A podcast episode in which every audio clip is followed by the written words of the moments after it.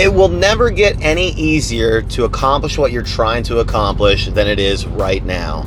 Now, whether you believe that or not, or whatever excuse that just popped into your head, you're lying to yourself. Like, think about anything that you've ever put off. Think about anything you've ever delayed. Think about waiting till next Monday to work out. It never happens, because the longer you sit there and think about it, the longer you sit there and dwell, the longer you sit there and anticipate, all you're doing is you're creating fear. And fear, the acronym, is false events appearing real. And so you just start putting out all these fake fires in your head, and you start solving problems that don't exist, and you start getting so far ahead of yourself that these problems aren't even going to exist. And most of the time when we have anxiety about something, obviously anxiety is living in the future, but when we have anxiety about something and then we actually accomplish the event, or we actually do what we were setting out to do, we look back and we're like, oh, that wasn't so bad. And we spend days or weeks having anxiety about it, but yet the event took seconds, maybe minutes.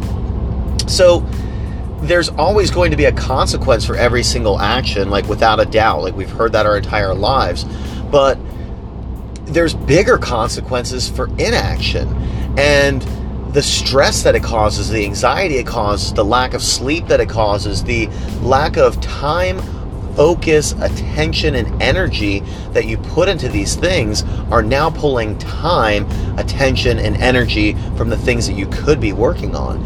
So, could some of these things that you're fearing become true and become reality? Like, yes. So, but that's the important thing you need to realize, is that some of these things could come true.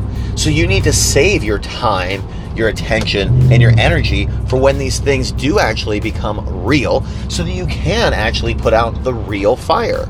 But we spend, again, so much time dwelling and overanalyzing and thinking it over that, again, we get that paralysis of overanalysis. So, again, the best time to do anything that you're wanting to do is now, because the longer you sit there and think, the longer you sit there and run this stuff through the brain of what could happen, all you're doing is playing a BS story of what your brain has been conditioned to think and what you've been conditioned to tell yourself. And unfortunately, you get ready, buckle up, because this is going to be a tough one for some people. The reason you're in the position you're in right now is because that same voice that's talking you out of it, or giving you the doubt, or giving you the fear, is probably the same voice that's been holding you back all along. Whoa, hello, reality check. But that is it. That's the truth. So, you're probably listening to this right now. You're probably looking up for different diet tips. You're probably looking up for the perfect exercise. You're probably all that stuff, because you didn't take action to start with. So let's put this into play. What you need to do is start making easy decisions quicker. So that's the first part of it. If you start making dinner decisions, and what you're going to wear decisions, and what you're going to do next decisions quicker, well, then when you come up to these big decisions that scare you a little bit, you're going to be a little bit quicker in making them. The next part is you need to just do. Nothing happens until there's an action. So once you start doing, then you can course correct, then you can reanalyze, and then you can start making decisions and, like I said, course corrections based on those actions. But what we are not going to do is we are not going to dwell. What we are not going to do is overanalyze more than, let's say, 70% of the information before we make the decision. But again, everything good happens after action. Also, bad things can happen after action, but more bad things happen with inaction. So remember, the opportunities we're all faced with, you have a limited window to take advantage of them. If you are getting older, it's not getting easier to lose weight.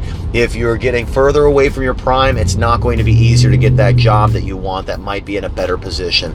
No matter what it is that you're doing. Hell, if you need to get a divorce and get out of the relationship you're in, your looks aren't getting any better, and your body isn't getting any tighter, and your age isn't getting any younger.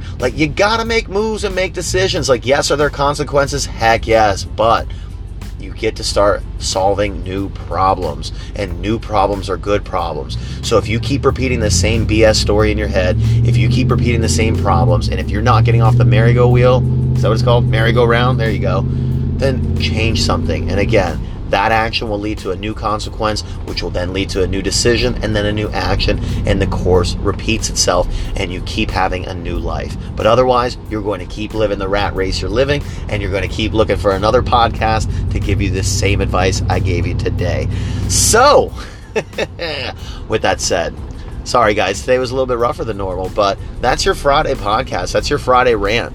I am so sick of it. We've, over the last 5 weeks, we've been doing an application interview process for all of our new coaching, personal training, and our boot camp clients, and I've loved it.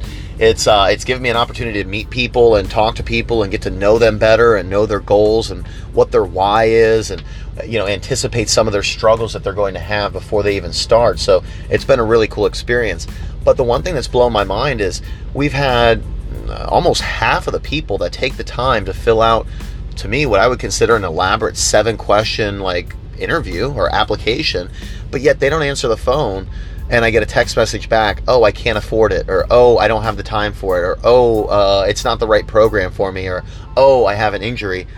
But yet we've never even discussed what their goals were, what programs we had to solve them, what the budget might be, what days they might have to allocate, and what type of modifications we can provide for them. But again, if you keep telling yourself why you can't do something, you are your own worst enemy and you are in your own way. So sorry for the rant today, but it's for the second half of what I just told you there. It's because real life experiences, there's at least a good 30 to 40 people that have reached out to me, raised their hand, said they needed help, given me sob story answers of how their kids aren't going to grow up with a father or a mother or all these other things, yet they make an excuse of why they can't get on the phone, they make an excuse of why they can't show up to an appointment, and they make an excuse of why now is not the right time.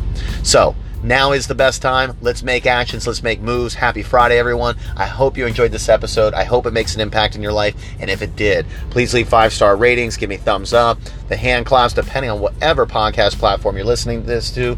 And please share it with somebody who could benefit from this message today. Love you guys all. Thank you again for always listening. Thank you for your support. And I'll talk to you next time on the Live Fit Radio Podcast.